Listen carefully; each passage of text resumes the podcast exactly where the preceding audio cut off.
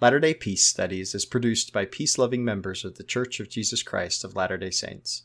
Any views expressed herein are not to be taken as official positions of the Church or its authorities.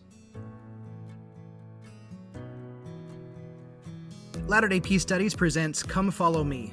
I'm Shiloh Logan. And I'm Ben Peterson. Thank you for joining us as we discuss this week's reading of Come Follow Me, as outlined by The Church of Jesus Christ of Latter day Saints. We're recording these podcasts from our homes, and so you'll often hear children playing, dogs barking, and babies crying. This is our life, and we love it. Our hope is that as we discuss these scriptures and truths, we will come to a more perfect understanding through experiencing the atonement of Jesus Christ and find greater peace in our lives.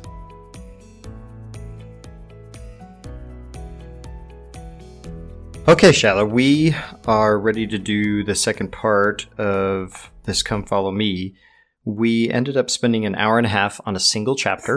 um, which yep. I guess if there's any chapter in the Book of Mormon that you could spend an hour and a half on, then 12 of 3rd Nephi makes sense because that's like Matthew chapter 5, right? Right. So that's it seems to be currently kind of your your favorite thing for the past year or so and so it makes sense that we would spend that much time on that. I don't know how much time we're going to spend on 13 through 16, but in any case, uh, there's there's quite a few great little things in here. I mean, obviously none of Christ's words are idle, but a lot of really great instruction here. So let's go ahead and dig into it. Sounds good. Chapter 13, you know, is, is a continuation of uh, Sermon at the Temple. Very similar, almost exactly like uh, Sermon on the Mount and same with chapter 14. Um, but in 15, we get a more unique uh, Book of Mormon discussion here where Christ talks to the Nephites about the law of Moses and, and specifically how, how they're supposed to look at that now. Towards the end of 15 and then getting into 16, we have a, a sheep discussion here, which is a great uh, metaphor for how the people are to be gathered and how they're supposed to see themselves and each other and their relationship with Christ. And so, all interesting there. Lots of uh, uh, themes to to bring up. So, starting with chapter thirteen here, I the first thing that uh, kind of caught my eye on this that I I don't know that I've thought in depth about before was this phrase here after doing alms for the poor that says in, in verse three. Let not thy left hand know what thy right hand doeth. And I think it seems a little obvious at first, you know, that this is saying, hey, you shouldn't uh, take pride in the fact that you're helping people. But I think there's a little more to that. And there's there's a little bit of symbolism that can go with the right and left hand stuff here. I just like the concept here that we ought to be so accustomed maybe that's not the right word, but I'm going to use it anyway. Accustomed to helping people that it becomes basically like second nature to us, right? That we just help people without really considering any other implications of it or, or consequences of it, so to speak, right? Right. And and I would add that one of the things we need to remember, and we talked about this last time, is that each one of these little vignettes. We're, we're you know, we're going to talk about alms to the poor. He's going to talk about praying. You know, then we talk about forgiveness and fasting and treasure. And all of these things that he's bringing up in these chapters are little descriptive vignettes about what it means to be a beatitude type person. So we went over that last week, or earlier this week, rather, uh, a couple days ago, when we talked about, you know, being poor in spirit and mourning and being meek and hungering and thirsting and being merciful and the purity of heart and to be peacemakers and the persecution that comes from that. All of those things are in one systematic kind of eternal round we talked about. Now Christ is opening up like, okay, now this is the kind of person you are. We talked about Makarios and about what it means to be a blessed kind of person, which means, you know, if God were here, this is, this is what God will be doing as, this is what I'm doing kind of a thing yeah, this is just absolutely fantastic. And I love that. It's this, we lose basically ourself. Remember, your ego's gone now. That's what the poor in spirit thing is, is you're already emptying out that ego. You're not scared anymore. You have no connections to this light, to this, uh, this planet anymore or to the, the things of this world anymore. But yet being meek, you've inherited the earth.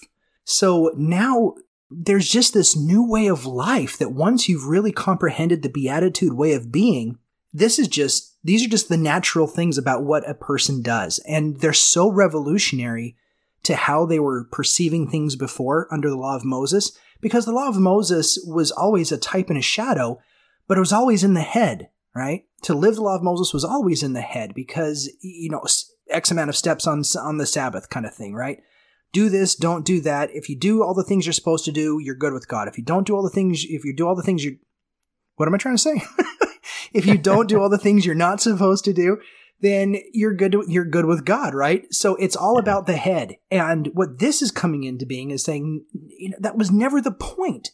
The point was always to try to use the law of Moses as a type for you to understand what kind of person you are. So I don't look at this when he says he's come to fulfill the law. It's not that he's come to do away with it, as if like that was one thing and it's gone now, but rather he's coming to show us what the heart of it always was. And that's, you know, the higher, law. we talk about lower and higher law, but it, it's just all one law. He's just coming to show us what the heart of the whole matter was. And in this way, yeah, it's, this is just what you do. You don't think anymore about yourself. You are gone. Now we're going to be thinking about this new poor in spirit person who's now a peacemaker. And that's where we're going with this. Yeah, as as a reading through, especially chapter 13, 14 as well, but especially 13, you know, this idea arises, which which may seem obvious, but I think there's there's a point about it that bears pointing out, just like you said. It's that Christ cares more about our relationship with Him and the Father than he does about any particular religious practice. And while religious practice is designed, if if that's the right word, to sort of enhance that relationship or to to help us to develop that relationship within us. He's telling us we have to be careful that it doesn't hinder it as well because it's maybe just as likely to hinder it as it is to help it. And so uh, always the point right of the law being that it's not just what we know about it, but what our where our heart is. What are we experiencing as we participate, as we do these things? Is our are we really experiencing that? So again, that making sure that the religious practice is actually helping, that it's not getting in the way of or becoming the focus in and of itself. Right. Yeah, I love that. And right here in, in chapter 13, verse, uh, verse 5, we go from him talking about giving alms to the poor. So now we're going to talk about prayer. And he says, Listen, and when thou prayest, thou shalt not do as the hypocrites, for they love to pray standing in the synagogues and in the corners of the streets, that they may be seen of men. Verily I say unto you, they have their reward. Now, th- I love this because hypocrites, but they're actually praying right? So why why is he calling him a hypocrite? Well, it's a hypocrite to the actual point. You know, they say that they're doing the point, but they're not. They say that they're adhering to the to the heart because they're adhering to the absoluteness of the law, but they don't get the heart. See, there's where the hypocrisy comes in. Because they're completely disregarding the heart. And and you know, throughout the scriptures we we see them talking about it's like you, the leaders of this people, and you don't understand the law of Moses, right? Isn't that a Abinadi? Who's like, you pretend yeah. to be up here and to teach these things, but you don't even understand what the law is it's supposed to do. It's a bit of Christ do. talking to Nicodemus too, but yes, especially Abinadi. Right. And so we have this here where, you know, Christ is coming in and he's giving the heart to the whole thing. And he's saying, you know, when you're a true beatitude person and you've emptied your ego out and you just stand there in your mourning and your meekness then what's it going to look like to pray? Well, it's not like these people who are following the letter of the law. They're hypocrites because they, they're saying they get the law, but they don't. And when they stand to pray, they love the, they love to stand in the synagogues and in the corners of the streets so that they be, may be seen by men. But that's not the point. But thou, when thou prayest, enter into thy closet. And when thou shut thy door and put the and, and pray unto thy father who's in secret, and the father who seeth in secret shall reward thee openly. Now, I think that's really interesting too, is because what does a beatitude person have to worry about having things rewarded openly? You know, it, it's one of those things that uh, has always intrigued me because once you have become humble, you don't need to have the validation in public of what you're doing in private. But I, I, don't think that's really what Christ is getting at. I don't think he's I don't think he's satiating the natural man here. You know, of, of like you know, I, I really want to have everybody know that I'm really doing good. So I'm going to do it in secret. So then Christ will show me that everybody that I'm doing things really good on the outside, right? Yeah, I'd be curious about the translation of, of this word. I, I haven't looked this up, but you, you bring up a good point. Like openly in English could have some some different meanings here, um, not just in contrast to the secret, but also you know something more like liberally, right? Yeah, it's it's almost more as if they are entering into you know the makarios, the the being with God, so that who you are in private becomes who you are in public. There's no two different mm-hmm. kinds of people, and you know, you know that's a thing, right? Who we are in the quiet of our own home, or even in the quiet of our own hearts, is not the person we put on show. Whether or not it's with our friends, our family, at church, right? you know, we love to put on great shows at church. That's not the time to go and air our dirty laundry to tell people that we're hurting, right? No, you go to church to be able to put on a show and to make sure that nobody knows what's going on in your life, right? And and the right. people who do do show that they're having actually struggling at life, they're the people who are just airing their dirty laundry and oh man, they're just such an energy drain, right? I've been in more wards where that's been the case. And it's sad that that's the case. But when we have it to where we're truly the same person privately as we are publicly. I see that a lot of the case here in this in this verse that who we are there in the closet is going to be the same person we are in the open. It's just a unity with God. And that's that's the blessedness, that's the openness who who are now blessed us in the private as well as in the open where we we are just one in one God in that thing. Well, when I I see verse 6, it's something that it's one of those things that you ha- when you read that you have to be honest with yourself about it not just the verse but the fact that it's telling yourself it's telling you to be honest with yourself. Right. To to go in secret and really pour yourself out you know you're you can't when you're in your closet and you're praying to god there's nothing to lie about at all. And i've said it before but i feel like prayer so often is like a process at least the beginning of it can often start with sifting through all of the lies that we tell ourselves and and getting those out. It's almost like an emptying process, you know, until we can can really struggle in the spirit, so to speak, to get to the truth. And that's done, you know, in in those moments when we're we're really having an experience and conversing with our Father. And um, not that I guess that could happen in public, but uh, it's so much better if it's in private. Nobody wants to hear that. right, nobody wants to hear that, right? I think I mean it's it's amazing that he's talking about personal private prayers in the closet, but now he's going to shift into the Lord's prayer, mm-hmm. which all the pronouns that he uses are plural. There's no I in right. this, right? So now it's like this is who you are privately. Now let me show you who you are publicly. And I, I love what you said there, Ben, about having prayer be the time when we just open up just everything, everything to God. You know, that end of day closing when we speak our trauma to God and we pour out everything, everything. And what a blessed moment that is when we can get on our knees and just say, God, this is what I'm going through today. And then just to put it out there and to put it on. And, and I've had experiences in my own life where I've, and I've know other people too, where I've come to the end of my rope I've come to the end of this place where it's just like, I have no other solutions. And all I can do is get down on my knees and say, God, I have nothing left and I don't know where to go. I've got to put this into your hands and to just let that be the case and just let, and just to leave it. And the powerful thing about that is I've received answers every single time. Hardly ever, hardly ever in the way that I ever expected them, but always in a way that I knew it was Him. And, you know, it's a very powerful thing. It doesn't mean that God solves everything, but when things do happen, man, you know right then God's in it. But in this, in the Lord's Prayer, this is fascinating. Everything here is in the plural.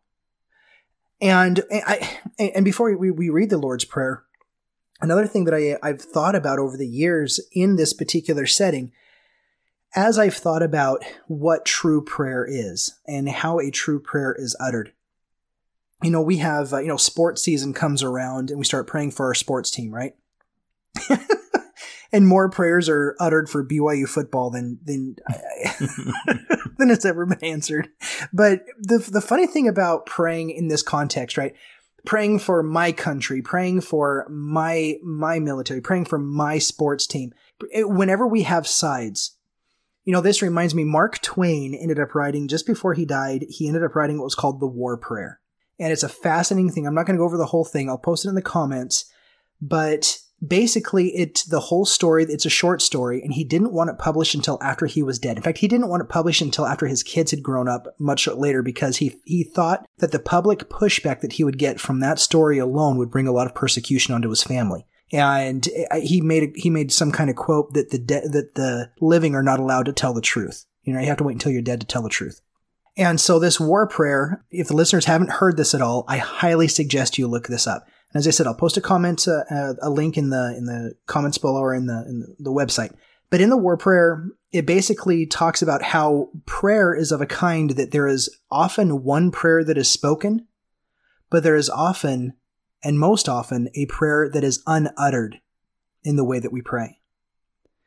And the war prayer is about finding ways to utter and to give words to the unuttered prayer. And it's really powerful. But in this way, what I've recognized in the Lord's Prayer here is that even in the unuttered portion, no matter how you take this, whenever the Lord answers any one of these things that you pray for, everyone is blessed. There's, there's no bless my team to win because if my team wins, guess what the other team does? They lose, right? Mm-hmm. Bless my, my side to have victory. Well, that implies that the other side's going to lose, right? So there has to be a winning and a losing team. And when we pray in that kind of manner, we pit God against his children. And that includes our ego, right? Well, no, this is for an egoless individual who has gone through the process of the Beatitudes. Our Father who art in heaven, hallowed be thy name. Thy will be done on earth as it is in heaven, and forgive us our debts as we forgive our debtors and lead us not into temptation, but deliver us from evil. For thine is the kingdom, and the power, and the glory forever. Amen. Such a beautiful and a simple prayer. But in coming to answer it, it includes everyone. It's, it's the pluralistic pronouns. We are all included in this. We are coming to our Father. We have a united voice. It's together and in answering this, everyone is blessed. It's a very powerful thing. You know, the Bible dictionary has a good little section about prayer. I'm going to read a piece from it. It says here As soon as we learn the true relationship in which we stand toward God, namely, God is our Father, and we are His children, then at once prayer becomes natural and instinctive on our part. Many of the so called difficulties about prayer arise from forgetting this relationship. Prayer is the act by which the will of the Father and the will of the child are brought into correspondence with each other. The object of prayer is not to change the will of God, but to secure for ourselves and for others blessings that God is already willing to grant, but that are made conditional on our asking for them. So, I want to give a little caveat to that last part, and, and I'll talk about it in a second here. But the the part that always sticks out to me so much on this is prayer is the act by which the will of the father and the will of the child are brought into correspondence with each other. I I love this description so much because I had, I had a discussion with my wife about this just yesterday about prayers being answered. And you know, I'm still thinking through a lot of stuff, but I told her that I no longer believe in the the idea that the Lord answers our prayers in the sense that we ask for a particular outcome and then the Lord provides that in consequence to our prayers. What I see instead is that a true prayer where we are what it says here, making our will correspond to that of the Father, is that we are, have repented and now we see reality for what it is. And we see God for who he is and we see his blessings evident in the world everywhere. And so now all of a sudden our fate or, or things that are going to happen haven't changed. What has changed is our perception of them. And now because of our humble prayer that our will has been brought into line with the Father and we've repented as a consequence of that, we now see blessings that we weren't able to see before, or we weren't willing to see before. And so yeah, I, I'm not so much into the answers to prayer type of thing anymore in, in that, in that way. Like I'm praying to get this job and then I get the job, right? I'm much more interested in how the Lord answers prayers in terms of the repentance thing, changing our perception and bringing our will into line with His. Because, like it says here in the Lord's Prayer, it says, Thy will be done on earth as it is in heaven.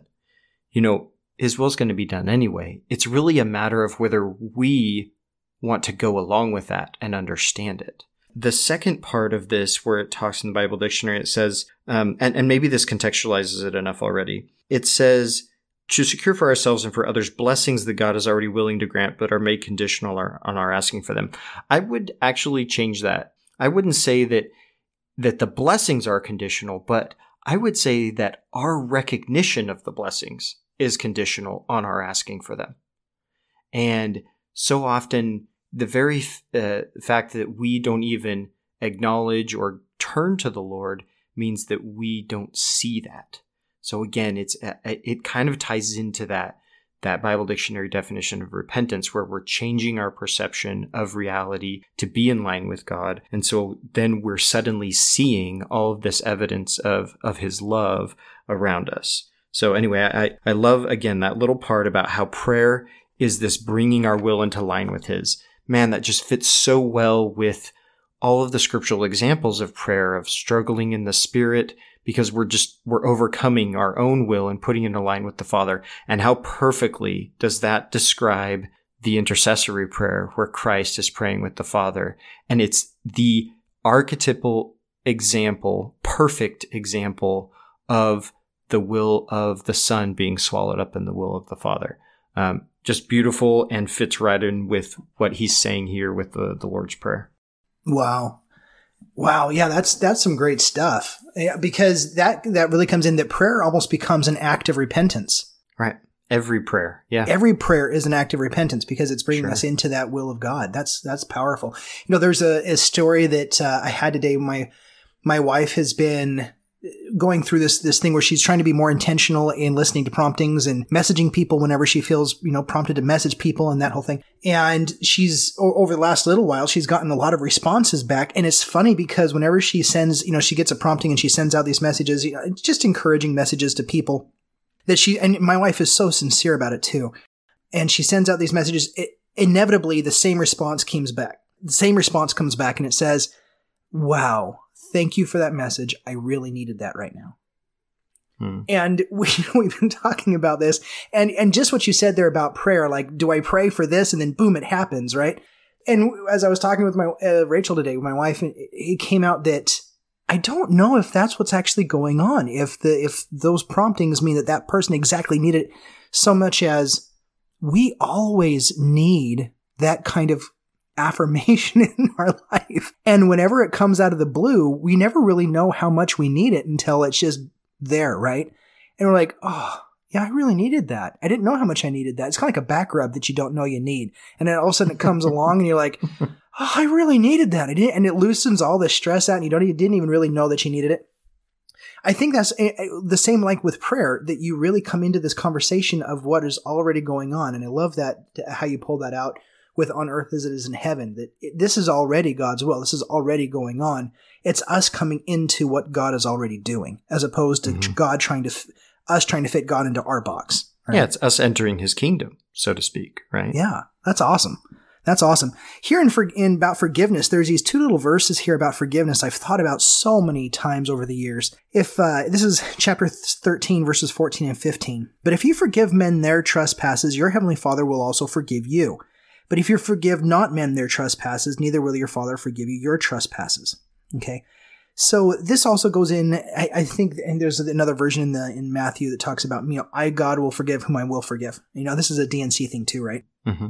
And, and and I think it's really fascinating how this is set up. That this aspect of forgiveness is as we forgive, we are forgiven. But I've often asked myself, like, what does God need? What do we need God's forgiveness for? Did I did, did I do something against God? Did did I like hurt God of in some sort? Did my sin actively hurt him? And he's like, I, I need you to apologize to me so I can forgive you. And if you say you're sorry, I'm going to forgive you for what you did to me. And I'm like, is God like personalizing everybody's, everybody's sin? He's, I'm like, he's wounded. Yeah. He, he's wounded. Have I, have I wounded him? And the answer to that question is just no. I, he, we don't, we don't, we don't, I'm not wounding God with my sin. Now, a lot of the times we go like, okay, well, what about Jesus and the atonement? We'll get into that in a little while. But in this particular way, I see forgiveness really as a human construct. And there's a quote by Benson, uh, Ezra Taft Benson, that I've used for years, and I've tried to find the source for it.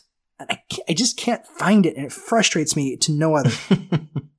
but he said, and I'm paraphrasing, that he's tried to live his life in such a way that he's never had to forgive anyone of anything. In that, he never took offense to begin with. That he realizes that all things done nothing is ever against him. And so he never has to even come to a place to forgive.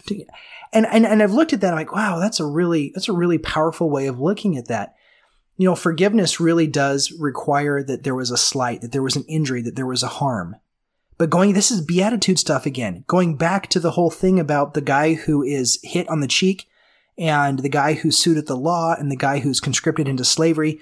They're not asking anybody to forgive them. They are proactively going out and suffering and sacrificing for the other. If someone comes to steal from me and I willingly give it to them, it's no longer theft.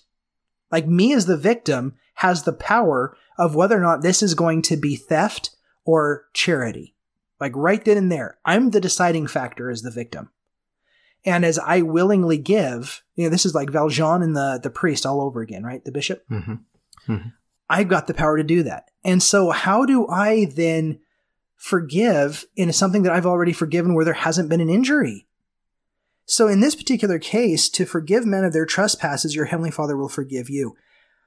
And, and I just look at this as being more descriptive than proscriptive. That as we live a life where we we willingly let roll off offenses that we've perceived, because it's really our ego that perceives perf- offenses, right? It's it's someone someone's story has violated my story about what I expected about what I threw out there, what truth claim I held, and someone violated that, and I feel impeded upon. Now, to soften this is forgiveness, and it's and it's divine. So we end up doing that, and I think this has more, far more to do with as being a construct of man than of a nature of deity. Because at what point am I really injuring God the Father? Right. So I think it's just a little bit different way of looking at it. Yeah, so uh, I think verse 15 fits in well with the, the idea that we've discussed before about, uh, again, repentance, uh, because repentance is tied with the concept of forgiveness. That when we're repenting, it's again changing our perception of God. And so forgiveness is sort of evidence that we have actually repented because we now see people as God sees them, and forgiveness is just it just comes naturally as a result of that, right? And yeah. so as we repent and we see God in a different way, then all of a sudden that that forgiveness just comes. But you know, I it's not that we have wounded God, but I I do still believe that there is sorrow associated with that, right? When when he sees us not enjoying the relationship with him that we could have, there is mourning, right? Not, uh, and maybe we don't recognize it, but I think there's mourning on his part. And when we, we can repent of that and come in to that, then there's, blessed are those that mourn, for they shall be comforted. Yeah. Right. Because that forgiveness allows that the mourning is part of the repentance. And then what happens forgiveness and comfort right and so it's really tied into that beatitude as well so again verse 15 i i do see just like you said uh, as more of a descriptive thing about our attitude and position in terms of uh, being able to uh, forgive as a result of our willingness to repent. And it just it just changes our, our perception of that and who the Father is and and um, how we experience that. So verses 16 through 23, we can go through and talk. Is there anything here in 16 through 23 that you've actually thought about? Because it talks about fasting, the treasure, and the light. Uh, yeah. So we briefly spoke about this. Um, I think in a chat, maybe a couple things back and forth about how um, there's sort of an Old Testament way of fasting and a New Testament way of fasting, and that so much as a church we have been focused for a long time on sort of an Old Testament way, but that Christ has called us to this, what we call the higher law, right? Way of fasting, that it, it isn't about this sort of, you know, painful sacrifice type of thing, even though like the true meaning of the word is still there. It's about this moment of, of rejoicing. It's about this moment of, of finding joy in the small blessings that the Lord uh, gives us every day of our life. And so, you know, that's what I see. I have 17 marked. I don't know why, and I, I, I need to kind of sit with this for a little while and contemplate it. But I, for some reason, I love these those little couplets, uh, this poetic couplet. But thou, when thou fastest, it just feels so personal that Christ is talking to me, you know, and he's saying, "This is the way the world does it, but you, Ben, I'm talking to you, but thou, when thou doest, you know, I've got something more for you. And, and anyway, I just, I love that phrasing there. It's, it feels so personal and poetic to me. I think that's kind of all I had to say about that. Going back to your, what you said about the Old Testament, just, just to bring that to the forefront. So, in, I, I was reading for another discussion group that we have on on uh, the Sermon on the Mount. We were talking about these these verses in Matthew, and about fasting. And in several of the commentaries I have that I was reading, they all brought out that the Old Testament way of fasting was very specific to taking the money that you would have spent on your food for that day and giving it to the poor. Mm-hmm. Because, mm-hmm. you know, society is all based on one of the a priori concepts of the way civilization is based. It, one of those concepts is scarcity, right? We've talked about this before. This is one of the underpinning principles uh, of all economics, supply and demand. It's all scarcity. And this was just a way to be able to provide for the poor amidst scarcity without actually having to have more than what you already had. You can you can take the little piece of the scarcity that you had and still take care of the poor by giving what, what you would have eaten that day to someone and if you do it collectively, you can take care of them. So it was just really powerful. But once you get into the New Testament way of doing it, the New Testament way of fasting shifted. It was no longer about administering or taking care of the poor. It was done as a process of entering into a personal relationship with God in order to increase the ability of having prophecy and revelation. Because this is really interesting because as I'm reading these, these biblical commentaries on the Sermon on the Mount, I see the Old Testament way of doing things, which is very much in vogue in how the church operates and administers fast Sunday every, the first Sunday of every month, right? that we're supposed to donate that fast, the money for that fast to our offerings. But I, but I also see that in Alma chapter 17 verse 3 that we've already covered that the sons of Mosiah fasted to have the spirit of prophecy and revelation. And mm-hmm. so they weren't fasting to be able to give to the poor. They were fasting for a purpose of spirit of prophecy and revelation. So as I'm reading these commentaries, I'm laughing because I realize that in the Book of Mormon, they're an Old Testament people, but they're doing it for the New Testament purpose. But then, anyway, it was just a fascinating discussion. Well, yeah, I mean, the practice of giving the cost of those meals to the poor as a fa- as what we call a fast offering. I mean, I that certainly is has become very emphasized culturally, but I don't see much evidence in the actual revelations through the prophets that that is the main focus. But we've we've certainly culturally, like you said, made it that, and there's a lot of lot of things that have contributed to making that the cultural focus.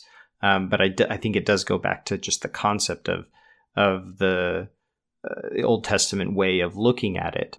I think generally as a church, one of the things that we do that does help culturally that we do that does help it, us look at fasting as more of a you know a New Testament way of increasing the spirit of prophecy is that we have that practice of having a testimony meeting on the first Sunday of every month. You know when it's supposed to be fast Sunday, it's supposed to be the there's supposed to be a testimony meeting, and that's supposed to be the, the when we do that. Obviously, it doesn't always turn out that way. Um, you know, everybody has open mic uh, funny stories and stuff, but that's that is kind of the idea behind that, right? That we have that testimony meeting so that we can uh, sort of share in that spirit of prophecy type of thing that that is occurring as part of the the fasting. So, well, that's really interesting. That's a great way to bring that in. All right, so in verse 24, we have the very famous scripture No man can serve two masters, for either he will hate the one and love the other, or else he will hold to one and despise the other. Ye cannot serve God and mammon. All right, so let's unpack this for a minute. Hmm. This is about, you know, juxt- now we have dualism. We have two masters. We have one on the one hand, we have God on the other. Now we have mammon on the one hand, you know, symbolic of money or of or of physical physical prosperity or physical uh the reliance of the flesh. Let's put it that way. Yeah. And gain. Yeah, gain as it were. And you know, we can take this really far into one direction, but is more of a kind of like a mystic or contemplative way of looking at this. I I look at this and say that mammon can really be just a placeholder for any piece of idolatry. You know, it, it's it's a big X for me. You can really insert anything into this as a variable into this mix. It's God or literally anything else, right? And yeah. I, I, wrote a paper in college. I think I think I've talked about it here. Maybe I talked about it over in, uh, in over in the, in the podcast with Riley where it's uh, the it was for a philosophy of religion class where I entitled the paper on idle faith and on idol prophets. So mm-hmm. when we have idle faith, we make idols out of prophets. Anyway, I, thought it was clever wordplay. Yeah, I remember that, reading that like ten years ago. Yeah, it's got to be longer than that. But I, I have to credit my wife. My wife is actually the one who helped me wordsmith that one. But the it just ended up being that I came to this realization, and it, this comes back to false gods we worship, you know, because it talks about idolatry. That that uh, 19 June 1976 talk from uh, President Kimball that we've quoted quite a bit from, where literally anything can be an idol. My scriptures can be an idol. I, I, that was a tough one for me to come to. My scriptures being an idol. Do I place the dogma and the interpretations to the scriptures above my personal relationship with God? I've seen it done. And you know what? If I'm honest, i have done it myself. Where I've put my interpretation and what I feel is coming out of the pages ahead of my personal relationship with God. And it's actually impeded my relationship with God, right? So in this one, you cannot serve God and mammon. We can't serve two masters. It literally has to be, and that's where we go back to the Beatitudes and the, and the blessedness, the Makarios. This is the, this is the conversation of what it means to be with God all of the Sermon on the Mount is about how to be at one with God. It's like an atonement. It's it's how we come into that unity and that uni- and that and that uh, oneness with the divine. Yeah, so uh, this makes me remember conversations I had as a missionary and sort of a realization I came to as I had discussions with people who were uh, very focused on the scriptures as the Word of God, referring to these as the Word of God, the Word of God. And as I was discussing this one time with them, I, I it, it took me a second to sort of pinpoint why their insistence on constantly calling the scriptures the word of God. And it wasn't them calling the scriptures the word of God, but it was the implication that they were saying that I realized they were saying that the scriptures were God and yeah. and I, I, I in that moment I I I realized, and I don't remember whether I said it or not, but I learned something, and and what it was was yes, they may be the word of God, but they're not God, and so uh, these people that I was talking with, that's that had become their idol. And so focused were they on the words in the scriptures and proving truth by them that they had completely uh, overlooked and forgotten the spirit and and what Nephi talks about where he says you know they they will teach what they're learning and they will deny the Holy Ghost which giveth utterance and that the scriptures uh, have a purpose, and the purpose is not for us to focus on them in and of themselves. And it's kind of what we were talking about before with religious practices and when we can get so focused on those things. Scriptures are that as well. And my brother will, will say sometimes, he say, you know, the scriptures are less important for what they say than what they make us think or feel or experience. Right. And I know this kind of goes to your, your podcast you've had with uh, Riley about contemplation and, and Lectio Divina. But when we look at anything and, and you bring up scriptures as God and, and authoritative above, you know, our actual experience with God, then uh, we're we're on a sandy foundation, as Christ would say. I think. Right.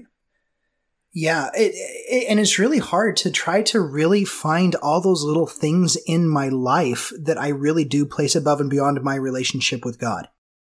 And it's a process, right? I mean, that's what repentance is. It's just learning to see God in a new way. It's learning to see myself in a new way. And, and just being okay with that. And so when I think about the Beatitudes, you know, there, you know, there have been a few folks I know who've, who've commented to me over the, the last year or so. It's like, it's like, so do we ever stop, you know, with the Beatitudes? Is there ever like a, an arriving? like, I'm like, uh, no, it's not like, like it's, it, this goes on and on and on. And I have come to find so much joy in that because that means that my focus doesn't have to be on perfection as an action or perfection as oh man was, how am i trying to phrase this? It doesn't have to be perfection in the way that i am now perfect in doing the commandments.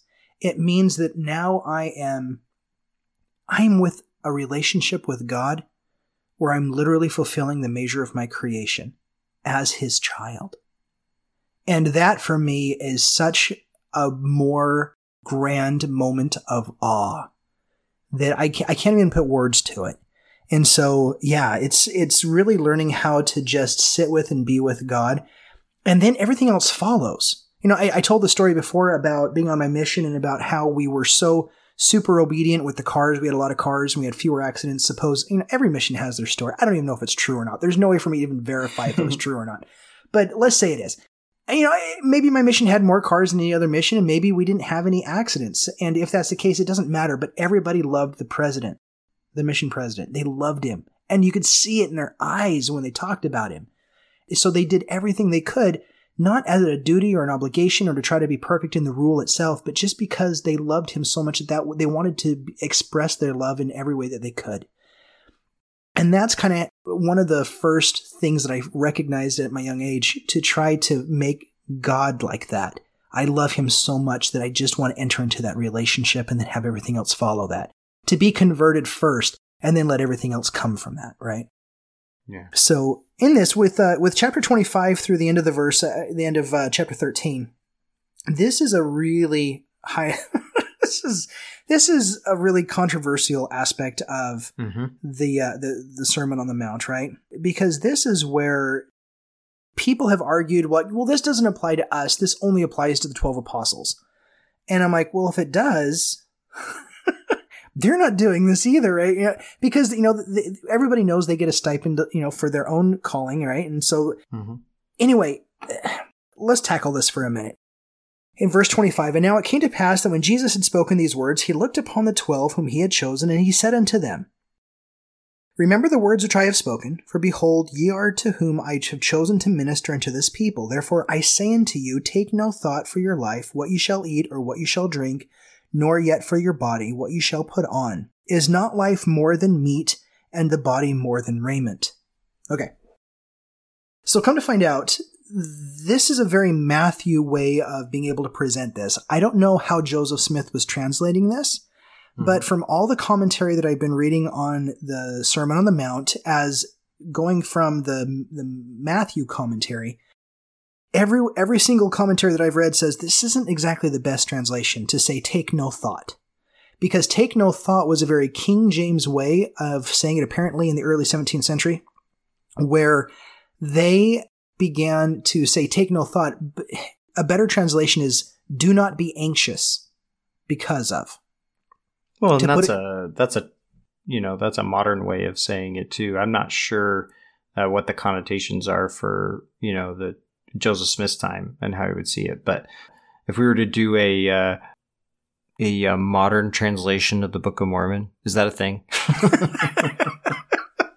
Yeah, I'd love to see what that looks it like. It better not be, right? I hope not. Oh man, I, can you I'm- I'm- imagine? yeah, no. Can you I- imagine the controversy? Anyway, it, it- then you know certainly I, I would agree with that. You know the the anxiety because you know take no thought. It, it really just doesn't make sense to say take no thought. I mean, uh, we actually even have examples from Christ's life where you know he he had the people preparing food and stuff He had people taking you know, so thought. like it's not about not thinking about it. It's about it not occupying any of your God space, right? we just Right. this comes right after verse 24, right? Where you cannot serve God and mammon. Don't let your concern with earthly things, don't let it get you so caught up that it's distracting you from your relationship with God. And Yeah. that starts with things as simple and as essential to life as food and drink and includes everything else. But yeah, as essential as those things. yeah, yeah, I, I, and that's it. It- It's it's this is such a controversial verse, Yeah. and it's so don't- yeah. unnecessarily controversial. because at this point, I guess we could even say it even in, in a more positive manner than "don't be anxious." We could literally say, "Be at peace." So we can read that Don't again. I'm worry, be it- happy. So Bobby McFerrin had it right. Therefore I say unto you, be at peace for your life, what you shall eat or what you shall drink, nor and for your body, what you shall put on. Is life not more than meat and body more than raiment? Right? You just change that little phrase, be at peace, and all of a sudden everything else is like, oh yeah, I can go do all those things, but it just means to be at peace about the whole thing. Life is more than just the clothes that I wear or the food that I eat. Be at peace about it, right? And all of a sudden everything clicks. But man, you include you make this whole take no thought for it. You're like, what am I not am I not supposed to You're ever think about it? Right, you're just and all of a sudden we have a whole bunch of ascetics going out and just living their lives naked and, and just trying to be, live on the top of poles for the rest of their life. Right. So yeah, I mean, and what I love about this too is that I don't even think that this is an economic discussion, and and, and it really kind of comes into an economic discussion, right? About you know food because the three big things you need, right? Food, shelter, and fire and fuel, right? And he talks about pretty much all of those. He takes like the three biggest things we need to survive, and he talks about those. But what I think has happened is that he uses these things as placeholders. The whole you know, what you eat and what you shall drink and what you put on for your body. Those aren't the things in and of themselves I think he's talking about. I think he's using these things as placeholders to talk about a broader discussion. But we've used the placeholders as the discussion itself. We, we've thought it's about what we ink or what we drink or what we put on our body, when it was never about that.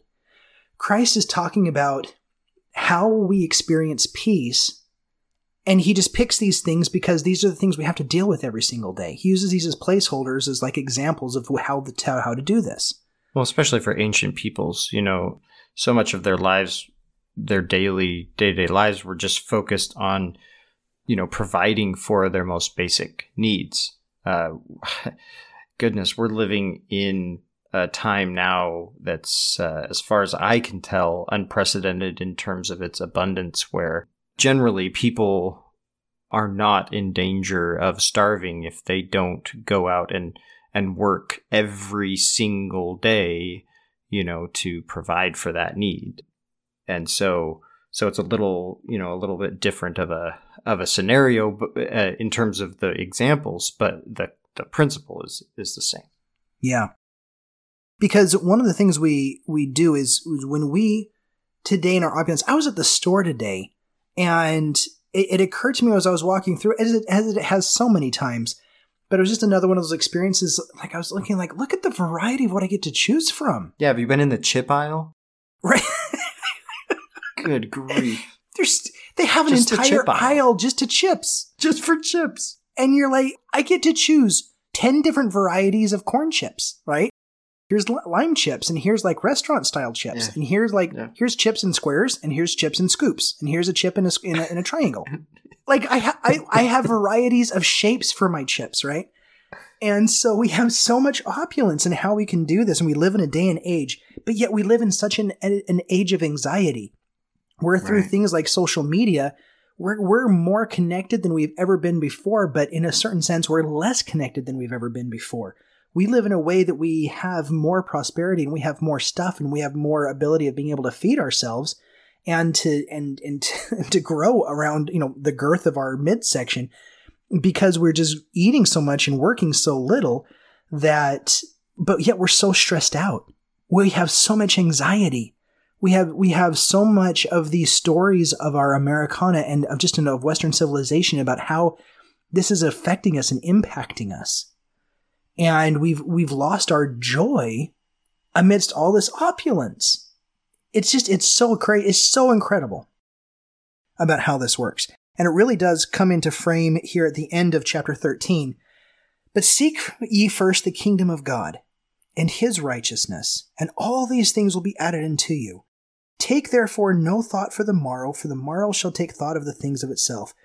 Sufficient is the day unto the evil thereof so again there's that take no thought concept again right so let's rephrase that be at peace for tomorrow, for the morrow shall take care of the things of itself. Sufficient is the day, and into the, the goodness or the evil thereof. In other words, be at peace. Tomorrow's going to be what tomorrow's going to be. You're not going to change tomorrow. T- tomorrow is an abstract idea. All you've got is the now, right? Right. So yeah, here I, with I, I love that phrase. The sufficient is the day unto the evil thereof. You know, like, yeah, tomorrow's going to be what it's going to be, and live in your moment. You know, make sure you're not sacrificing uh, the experience you could be having now because of some anxiety over what's going to happen tomorrow. That doesn't mean doesn't mean don't plan and, and don't prepare. That's not at all what it's talking about here. It means don't don't let yourself be distracted from the current the the now and the experience you're supposed to be having now. Yeah, what's that famous story? I think it's Wilford Woodruff. I'm going to say it's Wilford Woodruff. It's either John Taylor or Wilford Woodruff, but I'm about 95%. But he's out there planting a tree, right? A, a fruit tree. I think it's a cherry tree. Might be a peach tree. Anyway, uh, he's planting some variety of edible edible fruit, right? That's going to come from it. And the early saints, they really did. They lived in this way of being, especially in coming out into Salt Lake, that they thought in, in- for a long time that Jesus was coming tomorrow, right? Or Mhm. Jesus is Jesus is coming. If not today, he's definitely coming tomorrow. And so he's out there planting his. I'm going to call it his cherry tree. And someone comes up to him and asks, he's like, "W- w- "Why are you planting your cherry tree? You know, Jesus. Don't you believe that Jesus is coming?" And the response was something to the effect of, I live my life every single day as though the Savior comes.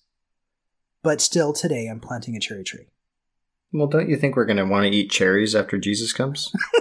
I mean, He I has celestial people think. cherries. I don't. I don't know what people think is going to happen when the Savior comes, but like, there's probably still going to be a period where you know we might want to eat cherries. I don't get it either. But spending a little bit of time here on verse 33 Seek ye first the kingdom of God and his righteousness, and all these things shall be added unto you. This phrase appears in a variety of ways, right? It appears in Jacob, appears in Matthew. We're commanded to seek first the kingdom of God. Before you seek for riches, seek for the kingdom of God. That's in Jacob. Hmm. And what I love about this, if I'm being completely and, and totally and 100% honest with myself, the majority of my adult life, I have not lived in faith. But at this point in my life, I've recognized that the difference of living in fear and living in faith is just paper thin. It's a breath of a difference. But Mhm. I, I've literally thought that I've lived most of my life in faith when I was living in fear. And, and I'll give you an example. So when I've gone out to work and I've tried to go out there and to conquer my little piece of the scarcity, you know, bubble there. You know, I'm thinking very Hobbesian here, right? Na- Life is nasty, brutish, and short, and I've got to like scrape together and be at war with my fellow man to get my Keeping little piece. nature at bay. Yeah. Right. And and going out there and getting my little piece of it because I, I need to save for a rainy day, right? You know, what if I get in an accident? And I, people do, and bad things happen. And, and so, yeah, we, we need to be wise. But to get up there and to, and to hoard and to be able to stockpile everything I need to do for a rainy day because of the fear of what's going to happen, I've always thought that this was an act of faith. I was being faithful to my leaders, I was being faithful to my church leaders, of being able to do these kinds of things and to live this kind of way to be prepared. But what I found was that over time, that way of being caused anxiety and, and I had no peace. And so I knew I wasn't living by faith. See, as Richard Rohr says, the opposite of faith is not, is not fear. The opposite of faith is actually control. We seek to control the things we don't have faith in. And so in that way, I was, I was seeking to control the world around me and I couldn't. And it caused anxiety because I was trying to control it to be one thing and reality was another. Basic Stoic philosophy. I was being a horrible Stoic. So in this particular way, I thought about this for a long time. Why are we commanded to build the kingdom of God first and then seek for riches? And the, and especially in Jacob, because he says, and once you obtain riches, then you're going to basically just give them all away to the poor. like, well, what was the point of all of that? And it, and it just it, it, finally this one day it was just like everything made sense. It was like uh, everything got shuffled together, lined up perfectly, and I dealt it all out, and it was in perfect perfect suit and everything.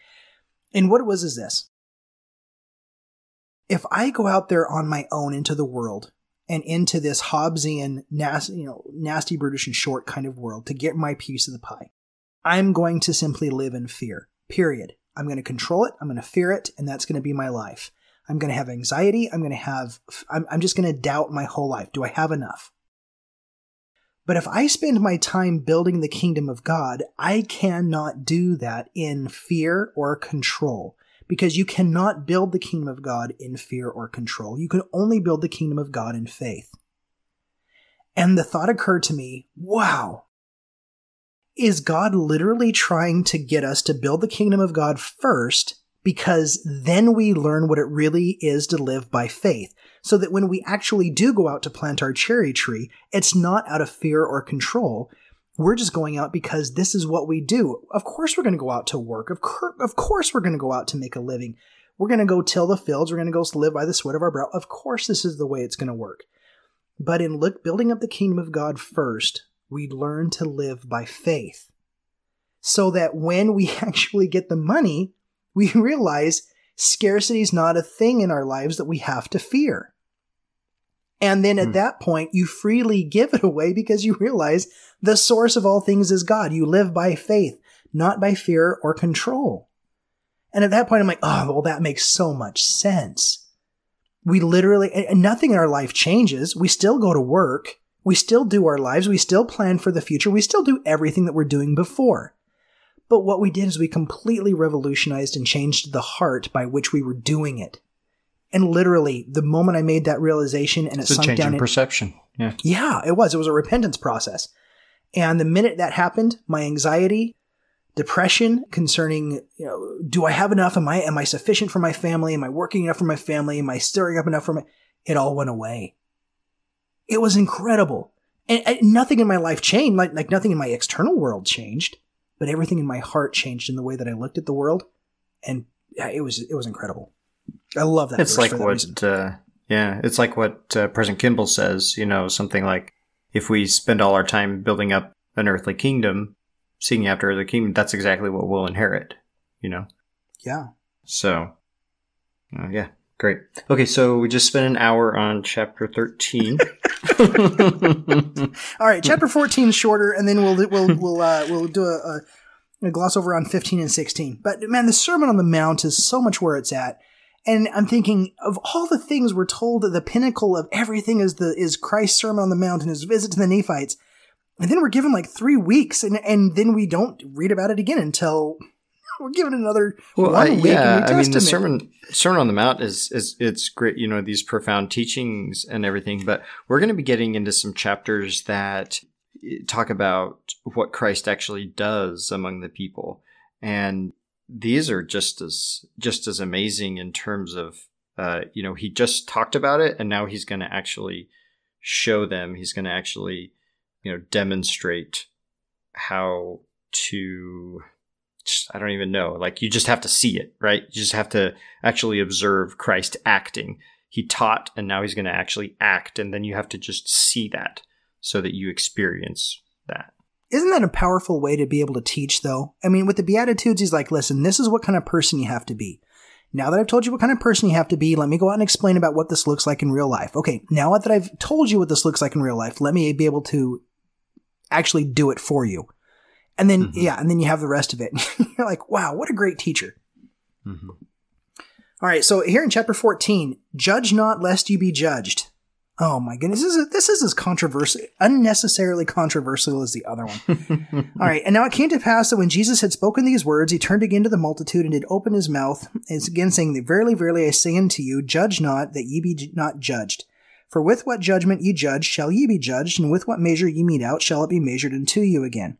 Okay, so in the Matthew version, in the Joseph Smith translation, it says, Judge not unrighteous judgment. But here in the Book of Mormon, we don't get that clarification. So it's the same in the Book of Mormon here as it is in the old KJV translation without the Joseph Smith edition. So the Joseph Smith translation isn't in the Book of Mormon. So we, we still have the, the KJV definition here. But this is where I'm like, this is not, this is not, this shouldn't be controversial.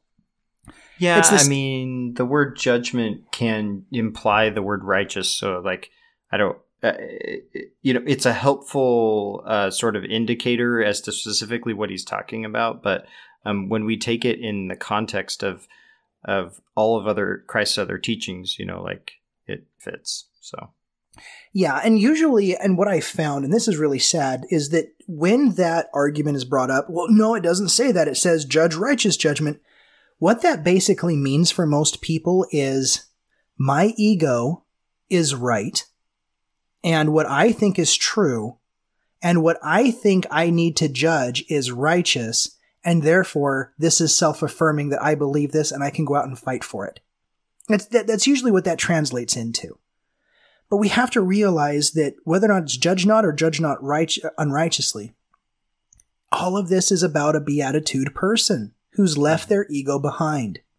You can't right. come to here with being full of what you think is kind of chest thumping and what you think is right, and then go out against your perceived enemy and and be able to lambaste that, right? You can't be a conservative and lambaste a liberal or a liberal lambasting the conservative. You can't go out there and otherize whatever small social minority group is out there because you think they're immoral or improper or not doing it right and be like, I'm judging righteous judgment. They're doing it evilly. Is evilly a word? Right. Unrighteously. They're doing it unrighteously. so in this way, no, it's if we go out and this this really gets into the uh, the taking of the name of God in vain. I think has a lot to do with this. When we go out and we claim God is on our side and we're doing something in God's name that God would never support if he were here, that's more of what it means to take the name of God in vain than to simply go out and shout some expletive, right? And so, in this particular way, if you go out to judge people on a standard that is not a righteous standard, that becomes what you are then held by. And what this one scripture now now this really makes sense in American politics, and for any listeners that are outside of an American context, this may not land as much but there's a political philosophy called libertarianism, which is basically just means you do you and I'll do me, right? Uh, you just, I, I, I don't want to use the government to coerce you. Don't use it to coerce me. And, and I specifically adopted that like 15, 20 years, how, how many years ago it was because of this verse. I'm like, if I'm going to be held to judgment about what I judge on other people, I got I got myself an ace up the sleeve with this one. I'm not going to judge anybody. and I got right. a get out of jail free card. Yeah, yeah. Okay, well, there's something to that, right? oh, maybe I don't know. I'll take it up. The, I'll take it up with know, Jesus later. Yeah, um, it, as as analytical and intellectual as it gets, I believe Elder Oaks he had a talk about you know all the different types of judgments and and stuff and the condemnation and intermediary judgments and stuff like that. It's it's a it's an interesting talk and he talks about this, but the main point that I think is valuable that he makes about it is is specifically the type of judgment uh, that we need to be withholding is any condemnatory judgment. Anything like you said, you know, that would be putting ourselves blasphemously uh, in the place of God by pronouncing something final upon a person because we have no uh, understanding of their heart and uh, cannot put ourselves in that place. Besides the fact that uh, Christ actually, his atonement was for them as well. And so for us to, to pretend that we have uh, the ability to discern that is, is definitely blasphemous. So. Yeah, I think, and that's a perfect lead into the next few verses where we talk about the mote and the beam. And why beholdest thou the mote that is in thy brother's eye, but when thou considerest no, not the beam that is in thy own? And I, I love this imagery. A mote is like a little speck of dirt, right? Like the smallest little hmm. speck of dirt, something that may or may not even cause irritation in your eye. But yet the beam is literally like a two by four that's being engorged out of your forehead, right? And I think it's the same thing that it's that judgment, that unrighteous judgment that we think we have the pure eyesight to be able to see, but yet we're the ones who are really the ones holding the uh, the prideful position. So yeah, I think what you just said fits perfectly right in there. Or wilt thou say unto thy brother, Let me pull out the mote of thine eye, and behold, a beam is in thine own? Thou hypocrite, first cast out the beam of thine eye, and then shalt thou see clearly and cast the mote out of thy brother's eye. Great advice. Well, I like there how the point here, as uh, that he's telling the people, is ultimately to help your brother, right? Not to condemn them or quote unquote judge them because of some sort of sin or fault that they have. But ultimately, it's that you cleanse the inner vessel first. You look to yourself. You say, Lord, is it I? First, before you would even have the ability to look clearly at another person and be able to pick out their faults and know how to even necessarily help them with those sorts of things or give them stern advice. um, right. Otherwise, you're just there to uh, mourn with those that mourn and comfort those that stand in need of comfort, type of thing. Yeah. So here in verse 7, ask and ye shall, it shall be given unto you, seek and ye shall find, knock and it shall be opened unto you. This is highly reminiscent of James 1, right? 1 5. For everyone that asketh receiveth, and he that seeketh findeth, and him that knocketh it shall be opened. Or what man is there of you who has a son ask bread, and will give him a stone, or if he ask for a fish, will give him a serpent? If ye the if ye, then being evil, know how to give good gifts to your children, how much shall your Father who's in heaven give good things that ask of him? You know, this is this is really fantastic. And when in the moments of contemplation, this sounds like it is should just be absolute common sense. But it's in my experience that when I when I come to God, and I've often had a problem, and I'm pouring out myself in whatever way I'm I, I, I am at that point, and He responds or, or I recognize it as a response, or an answer comes or in a way that I'm now coming into the conversation with God, like we were talking about earlier with prayer. I've recognized that sometimes I have thought that the solution will be one thing, and God is showing me something else completely different. And so I'm asking for a fish, and I feel like I'm being given a serpent but in reality, what I'm coming to God with, I'm coming to God and I'm, I'm coming into the conversation with the divine, realizing that there is something that I'm experiencing that I want, I'm looking for resolution for. I'm looking for something, comfort, anything. And God really connects me to where it goes. So in this particular way, we can look at this and say, well, yeah, that just makes a whole lot of sense. If you got out, if you ask for a fish, God's going to give you a fish. If you ask for bread, He's going to give you bread. But I, I don't think that, I think the complexity of this is deeper. The Lord really does give us what we need. And things that we, we really I, I, and here I am talking this language again because I loved so much what you said before. It's not like God's like throwing these little blessings at us of like the things we need. We're coming into the conversation, and through the repentance process, we're entering into a new relationship with God that we are now beginning to see what is truly necessary for us to experience what we need to experience to leave what we need to leave, right? And we begin to see that maybe what is maybe what needs to shift is not what we we thought needed to shift. And so yeah, uh, these these verses for me have kind of changed meanings for me throughout uh, the last several months as I've read them. Yeah, and I, I think it's interesting here, and maybe I'm reading a little too much into it. He says, if a man, uh, if his son asks bread, we'll give him a stone. If his son asks fish, we'll give him a serpent. He doesn't say that the Lord will give you exactly what you ask for. What does he say? He says, if ye then, being evil, know how to give good gifts unto your children, how much more shall your Father who is in heaven give good things to them that ask him? Yeah. And so I have found that more often than not, when I go to the Lord in prayer asking for something, the answer is your question is wrong. I've had and, that too. And how do I arrive at that? It's through that repentance and prayer process where my will is that this is the question and you give me the answer to this question. And really what the prayer ends up being is okay, what question should I ask?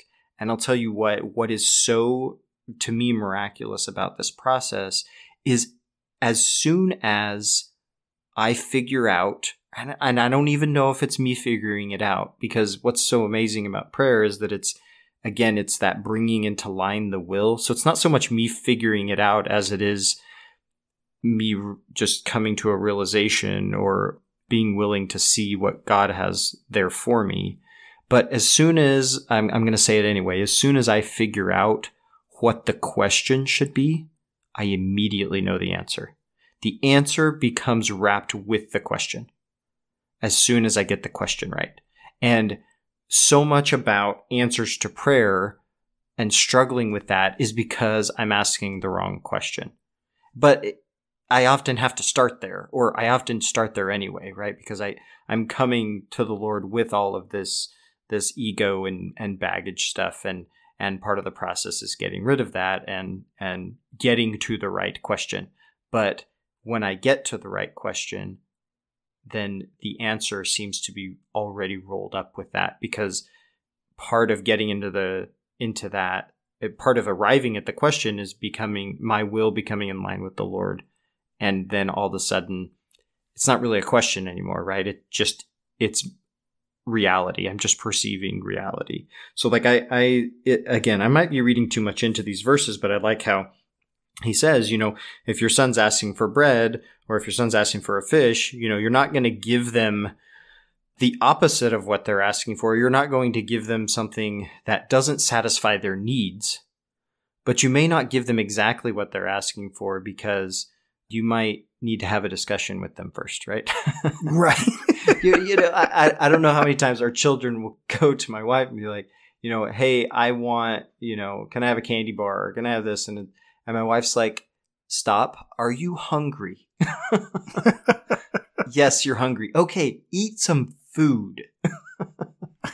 uh, you know, instead of uh, treats or snacks or whatever. And it's like, okay, yeah, there you go. See, you you thought that's what you wanted and what you needed. But when you finally got into a state where you could have a real conversation and the Lord can really open your mind and, and, and ha- let you really process what it is that you need, then you can arrive at that better. So.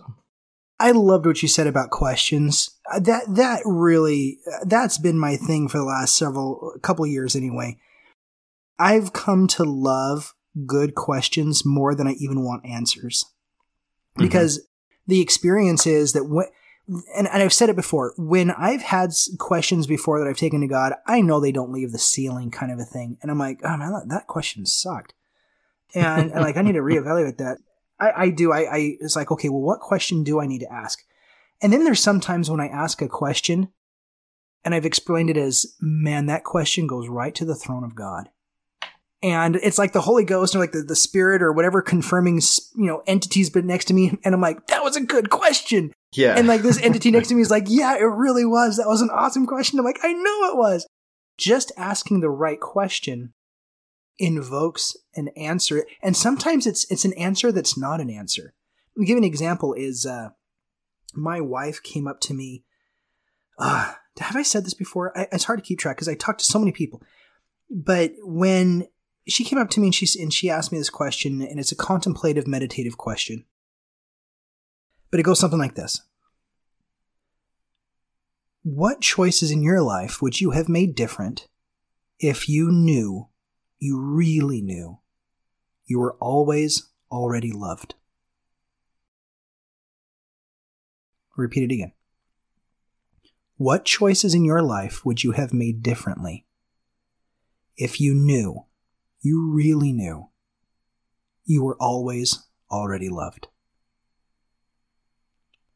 And when she asked me that, and I sat with that for a minute,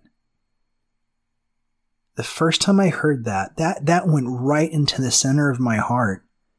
And it, it just, it floored me for a little bit because I started just going back on a few of the moments and the few like the, the big moments of my life and the, some of the big choices that I made.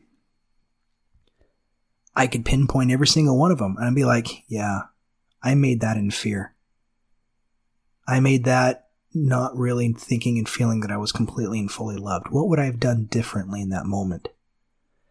And then the next question is what choices will you make now, knowing that you're always already loved? And it's these kinds of questions that, for me, begin to awaken an experience with God. That just by asking the right question, you're like, wow, there is really something here to experience that I couldn't, I just, I couldn't even fathom to experience before, right? So this goes in, you know, we have the, the golden rule here in verse 12. Therefore, all things whatsoever thou should do to men, or that men should do to you, do ye even so to them, for this is the law and the prophets. Then we come down here to this other verse, towards the end of chapter 14. And it's one of my favorites in Matthew 7, here in, in chapter 14, but it says, not every one that saith unto me, Lord, Lord, shall enter into the kingdom of heaven, but he that doeth the will of my Father who is in heaven. See, many will say unto me in that day, Lord, Lord, have, have we not prophesied in thy name, and in thy name have cast out devils, and in thy name done many wonderful works? And then I will profess unto them, I never knew you. Depart from me, ye that work iniquity. You know, this word iniquity is, is a fascinating word. In Latin, to negate anything, you add the prefix in, in, in front of it. So sufficient is insufficient and capable mm-hmm. is incapable. Here is no different. Um, this is negating the word equity. So equity is inequity, and they conjugate the E to an I. So now we have iniquity. So it's iniquity is the lack of equity. And, and equity in the scriptures talks about kind of the true value or the source of your desires. What is the true value or the source of where your desire comes from? It's kind of like the same place about where your faith comes from. And so in this, it's that people have done great things. People were saying to me, Lord, have we not prophesied in thy name and in thy name have cast out devils and in thy name done many wonderful works? Like you got people out there casting out devils. I mean, that's pretty crazy. You got people out there doing many wonderful works. That's pretty crazy too. But their heart was never in the right place doing it that iniquity factor there, we, we often say iniquity is the same as sin. It's not. Sin is the actual action. Iniquity is a state of being. Mm-hmm. Iniquity talks about this way of being that you, you know, I can take brownies to my next door neighbor and I can do that righteously or I can do that with iniquity. Maybe I want to be seen bringing brownies to my neighbor. Maybe I, I want my neighbor to think that I, I'm kind. Maybe, maybe there's an ulterior motive to it. Or maybe well, if you're just... repenting every day, you know, from the sins that you get, then you're not, you know, constantly living in that iniquity. What what did J. Golden Kimball say? You know, he repents too damn fast. So right. yeah, it's the exact same thing. So yeah, this iniquity, I, it's a very fascinating uh, set of verses to me because a lot of people are like, yeah, well, you just have to do what the Lord tells you to do. You just have to keep the commandments. You just have to do the right things. Hmm. Well, he says, well, no, but he that doeth the will of my Father who is in heaven is qualified from those who are not workers of iniquity. That to truly do the will of the Father means you do it with the right heart, right? And that goes back to the Lord's Prayer and this discussion we've had about, you know, bringing our will into, uh, you know, into, into alignment with the will of the Father. So, yeah. Okay, so here here towards the end of the of the verse, therefore whoso heareth these sayings of mine and doeth them, I will liken unto a wise man who built his house upon a rock. And the rain descended, and the floods came, and the winds blew and beat down upon his house, and it fell not, for he was founded upon a rock. And every one that heareth these sayings of mine and doeth them shall not shall doeth them not shall be likened unto a foolish man who buildeth his house upon the sand. And the rain descended, and the floods came, and the winds blew and beat down upon the house, and it fell, and great was the fall thereof. You know, for me, this goes back to the last beatitude about being persecuted. You know, if I'm going to go out there and I'm going to put my house on top of sand, and the winds come down, and the rains and the the the, the waves come crashing down, you know, there's persecution, and then there's a persecution complex. And I've noticed a lot of the times what we think is persecution is us building our house on sandy foundation and then claiming persecution when the when the elements come and topple it down. A lot of the time persecution isn't what we think persecution is. Right? So in this way, it becomes a way of being able to go through the beatitudes to be able to realize who and what we are as people, going through the whole steps from being poor in spirit into being peacemakers. That's the foundation. That's what it means to be a Christ-like person. So when we go back to Helaman uh, five, you know, the very famous verse in Helaman mm-hmm. about building upon the rock, and uh, and that rock is Christ in in uh, five twelve. That that is that foundation that we're building on. It's the actual foundation of building on who and what Christ is, as opposed to trying to fake it. And that's why I think the beatitude to be pure in heart is so powerful there and so important there. It just it's you can't fake this. You literally can't fake this. You, both people are building houses. Both people have the facade of building this great place. One of them's building it on a correct foundation. The other one's building it on sand. And when the one with the corrupt foundation crumbles, they're going to claim persecution. It's not the same thing, though. Hmm. Yeah, I see that here that, that Christ in these chapters has laid out the foundation. And if if we do that, then these chapters to come, you know, we will see so much more meaning in what is about to happen and what we're about to experience. We can certainly see and experience and read about all these other things, but until we've actually gone through that beatitude process and experienced these first things that he talks about, um, the foundation isn't there uh, for for all these other things that he's going to teach the people or he's going to have them experience in terms of the miracles and the teachings about his coming and the prophecies and so forth. All of that stuff is great but that that's not the foundation right? That's that's the the beautiful house that we like to experience and and take part in but it's it's all for naught if we don't have this foundation right so from here on out, in chapter 15, we have this wonderful overview. Now that this basic sermon is concluded, so this is the Sermon on the Mount, the Sermon on the Temple. These are the comprising chapters where we can compare and, and back and forth.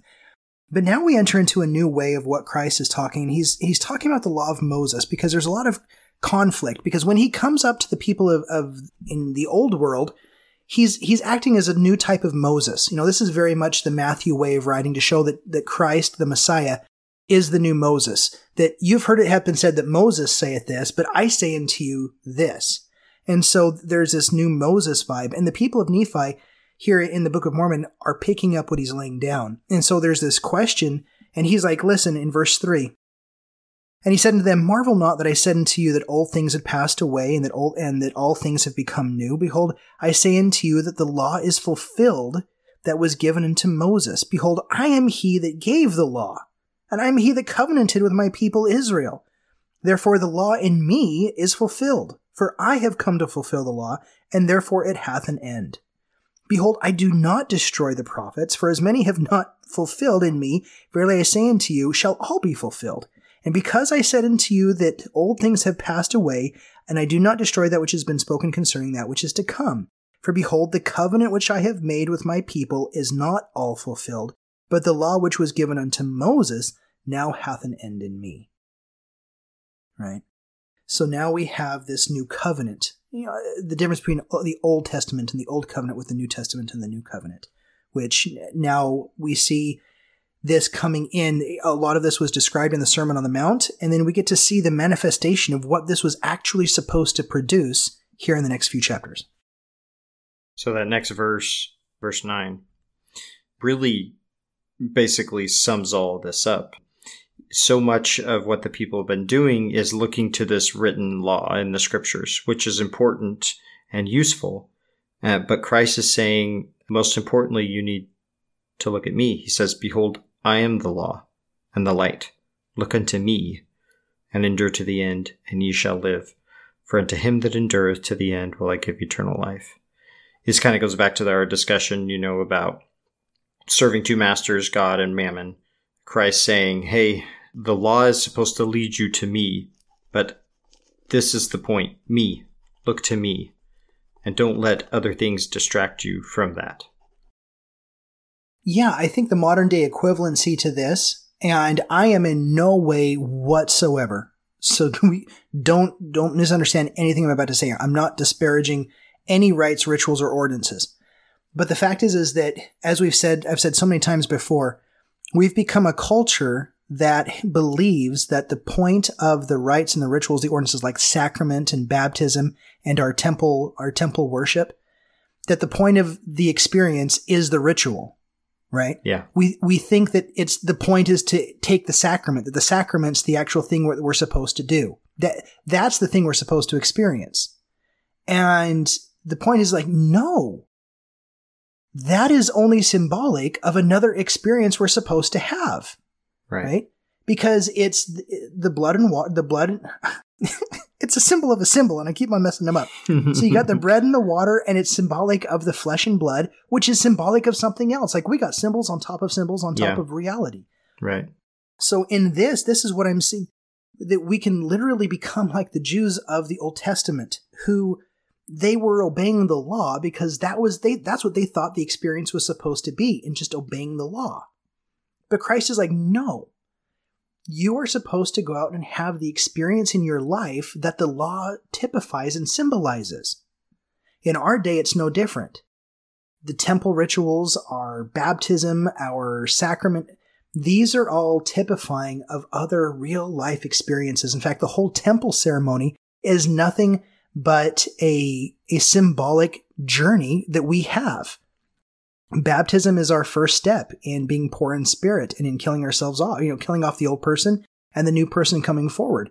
And it's the entire symbolic journey of our presence into the celestial area where for everyone who's been to the celestial room and has been in the temple ceremonies realizes that in the celestial room, you just sit there. Right. It's just a place where you sit and it's a contemplative space. And it's a beautiful, quiet, silent, contemplative space. And that is the journey that we go through. It's just a symbolic journey of our spiritual progression. But we have to actually be experiencing those things in our lives. And yeah, that verse 9 is powerful. I am the law. I am the symbol. And you take yourself upon my name. Now you have the name Christ upon you. Now you experience everything that I just went through. And now you know what it means to be human because Christ is now the archetype of our humanity. Right. And uh, you know what what you were saying about the temple was exactly the point that that I was going to make. Uh, we as a church and as a culture, we are very this is brought up in a lot of talks and everything. We're very temple centric, right? And so much emphasis and focus is put on the temple. And that's good as long as going back to what we talked about at the very beginning, we don't make that religious practice in and of itself the focus. What is the point of the temple? The point of the temple is to help us symbolically experience uh, something that we should be experiencing in real life, truly experiencing a relationship where we're going through a journey and uh, learning a way to come closer to God and to Christ. And just like you said, what ultimately is the culmination of all of this symbolism and everything that we do in the temple? We sit in a room and are quiet. you know, it's like if if the point were the symbolism and the rituals that we just went through, that's super anticlimactic. right? We really need to step back and say, that was not the point. Right now is the point. And, or it's symbolically the point, which is even more interesting, right? Like, Right. it can be the point, but so often it's not. And if we can't make it in reality the point, we should, we need to recognize at least more often than not that it is symbolically the point. We should be striving to get ourselves into a position where we can just experience those moments where we're in God's presence and and have that. And we really can always be there if if we will simply you know choose that. But uh, yeah I, I love what you said about about that. And it kind of ties the whole thing together about what we've been talking about with Christ saying these religious practices but saying ultimately me I'm the point you know and look to me and pattern your your life and your experiences after what I'm teaching you and showing you to do. Yeah. You know, President Ballard came and and I know the church has, has tried to put a lot of emphasis on not talking about stake conference visits. And so I'm not going to put a lot of words in his mouth, but it's come down. So I live in Bakersfield, California, and, and currently Mhm. we don't have a temple. But our Mhm. three stakes in Bakersfield really do comprise a lot of the work and a lot of the travel that goes on in that Los Angeles temple. So Right. we we do a lot of work down there. So we have to go across this really crazy mountain pass called the Grapevine, which is one of the scariest bits of like highway you will I mean, ever you have travel. to do that driving in an air conditioned car. That sounds awful. Yeah, it, It sounds it- so it's, hard. It's completely you must awful. really be going through some trials. It is so tri. There's so many trials. So you know, it, Anyway. Los Angeles is two and a half hours away, and in, and the LA Temple's in Santa Monica, which is about two and a half hours from Bakersfield. And so we go through this area, and and it really is a treacherous. I'm going to use treacherous. Can I use treacherous in the modern day example of the U.S. U.S. highway system? but you know, going back and forth, and we have so many wonderful um, senior couples who go down there who make this travel back and forth. And to date, I don't think anyone's been in an accident, even though they have accidents there all the time, because it is so steep. It's one of the steepest grades I've ever been on. And and so in this traveling back and forth, so we're always begging for a temple in Bakersfield, just because I mean everybody does. It's like I would love to have a temple. And when President Ballard came and someone had asked what we can do to get a temple, you know, he made some, a few obvious quips. But one of the things he says, you know, temple service should be one of those things that you do just enough that you remember your covenants. And I thought, wow, Hmm. that completely revolutionized the way that I saw my temple service. I need to go to the temple as often as I need to remember my covenants.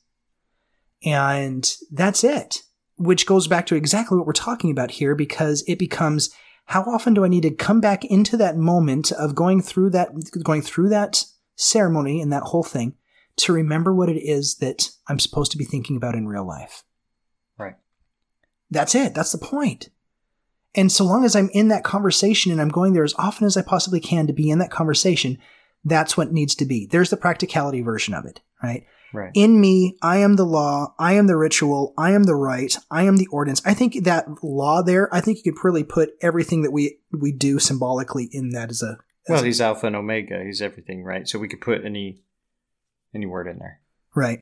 Look unto me, endure to the end, and you shall live. So, absolutely beautiful. So, here in, in uh, chapter 16, we have the lost sheep. We have some talking about Zion and and the Gentiles and this relationship between the Gentiles and about the sheep. Mm-hmm. Um, and I'm commanded you that, you, and I command you that you shall write these sayings after I am gone. And if it so be that my people at Jerusalem, they who have seen me and with me in my ministry, do ask the Father in my name, that they may receive a knowledge of you by the Holy Ghost, and also the other tribes whom that they know not of.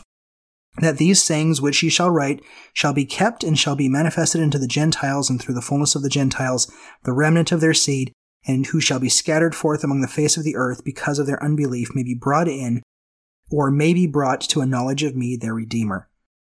You know, I I thought, what what's really the point? I mean, come on. After like two thousand years of separation, like, do we really have family ties that go back that far? I mean, it, are we really be like you know, cousins? You know, it's like cousins like a thousand times removed, and, and you're like, what? Really, what's the point? I mean, we all have the same common and I Yeah. depending, you know, if you ask anybody like where are, where's our common ancestor, they'll be like, you know, Africa. You ask a Latter Day Saint, they're gonna be like Missouri. So Yeah, why If- are we still talking in terms of literal descendant of this person or that person? Why does that matter? Right. But what I think the ultimate point here is, and- and maybe I'm missing a broader narrative, and, and I accept that, but for me, what's coming out in verse 4 is that the unity that is supposed to be binding here, the unity between the Jews there, the unity between the Gentiles, the unity between all of God's people all over the earth, is simply that we are all brought into the knowledge of their Redeemer. Mm-hmm. That's the point. It's like we will all come into a place where we all have that shared in common. Well, and I think, you know, this discussion raises that question almost rhetorically on purpose. Like, why are you talking about all these different peoples? Yeah, why? Why? Because you think that's important. And so I'm talking about it this way to get you to realize that what's really important is that everyone is a child of God and needs to come to a knowledge of me, their Redeemer. And so ultimately, in the end, where he gets to with all this is it doesn't matter if you're a Jew, a Gentile, or whatever. You all have to come to a knowledge of me, your Redeemer, and you need to put away those identities and you need to take upon yourself my name and you need to be my sheep and I will gather you. I love um, how he ends up with this, you know, basically talking uh, these people they're they're shedding their identity as Nephites and they're becoming one people, just the people of God. They try to figure out, well, what should we call ourselves? Christ says, why aren't you calling yourself by my name? That's what I told you to do. Call yourself by my name. Don't call yourself by any other name. You're mine. And um, and so he he's going through all of these these groups though of, of Jew and Gentile, right? And and the culmination of every single one of these discussions is that no matter who the people are, they all need to come to a knowledge of their Redeemer, just like you were saying. I love verse 10. And thus commandeth the Father that I should say unto you, At that day, when the Gentiles shall sin against my gospel, and shall reject the fullness of my gospel, and shall be lifted up in the pride of their hearts above all nations, and above all the people of the whole earth, and shall be filled with all manner of lyings, and of deceits, and of mischiefs, and all manner of hypocrisy, and murders, and priestcrafts, and whoredoms, and of secret abominations. And if they shall do all these things, and shall reject the fullness of my gospel, behold, saith the Father, I will bring the fullness of my gospel from among them. Okay, so it might be too controversial to say, but like to me, this this and it's you know America's not the only nation this describes, but this definitely describes America. Right. Um, America is the quintessential Gentile nation, right? And now there's others, but this is describing America and it's describing others as well. And so uh, let's let's look and what what of these things are prevalent in our society right now? What ones might be getting worse? What is our responsibility as individuals um, in this context? Well, Christ says it over and over again to come to a knowledge of the fullness of my gospel and to come to a knowledge of me as their Redeemer. This last phrase in that verse, he says, I will bring this fullness of my gospel from among them. I used to think that mean meant that the Gentiles would lose the fullness of the gospel. That doesn't seem now to me that's what he's saying at all. What he's saying is that the Gentiles, if all of this happens, which you know, he doesn't say if, he says when. he says, When all of this happens, I will bring the fullness of my gospel from among them. They will be the people who are responsible for also being a light on the hill to uh, share the gospel with the whole world. Because of the condition of the nation, they will have to go out into the world, what we might call missionary work or whatever. But the responsibility uh, of them will be to then carry the gospel to others. Uh, so anyway, I, I see that as a little different. Bring the fullness of my gospel from among them. To me, doesn't mean take it away. It means that's where it's going to come from. And he says in the next verse, "I will remember my covenant, which I've made into my people." And I think there's a lot of way that that ends up being fulfilled because when we start talking about the millennial reign and we start talking about Zion and about how this Gentile nation is going to establish that that Zion and to do that, we have it here at the very end where Jesus in 17 verses 20 through the end of the chapter of 16, where he says, And then the words of the prophet Isaiah shall be fulfilled, which say, Thy watchmen shall lift up the voice, and the voice together shall they sing, for they shall see eye to eye when the Lord shall bring Zion again Zion. Bring forth into joy, sing together, ye waste places of Jerusalem, for the Lord hath comforted his people, for he hath redeemed Jerusalem. The Lord hath made bare his holy arm in the eyes of the nations, and all the ends of the earth shall see the salvation of God.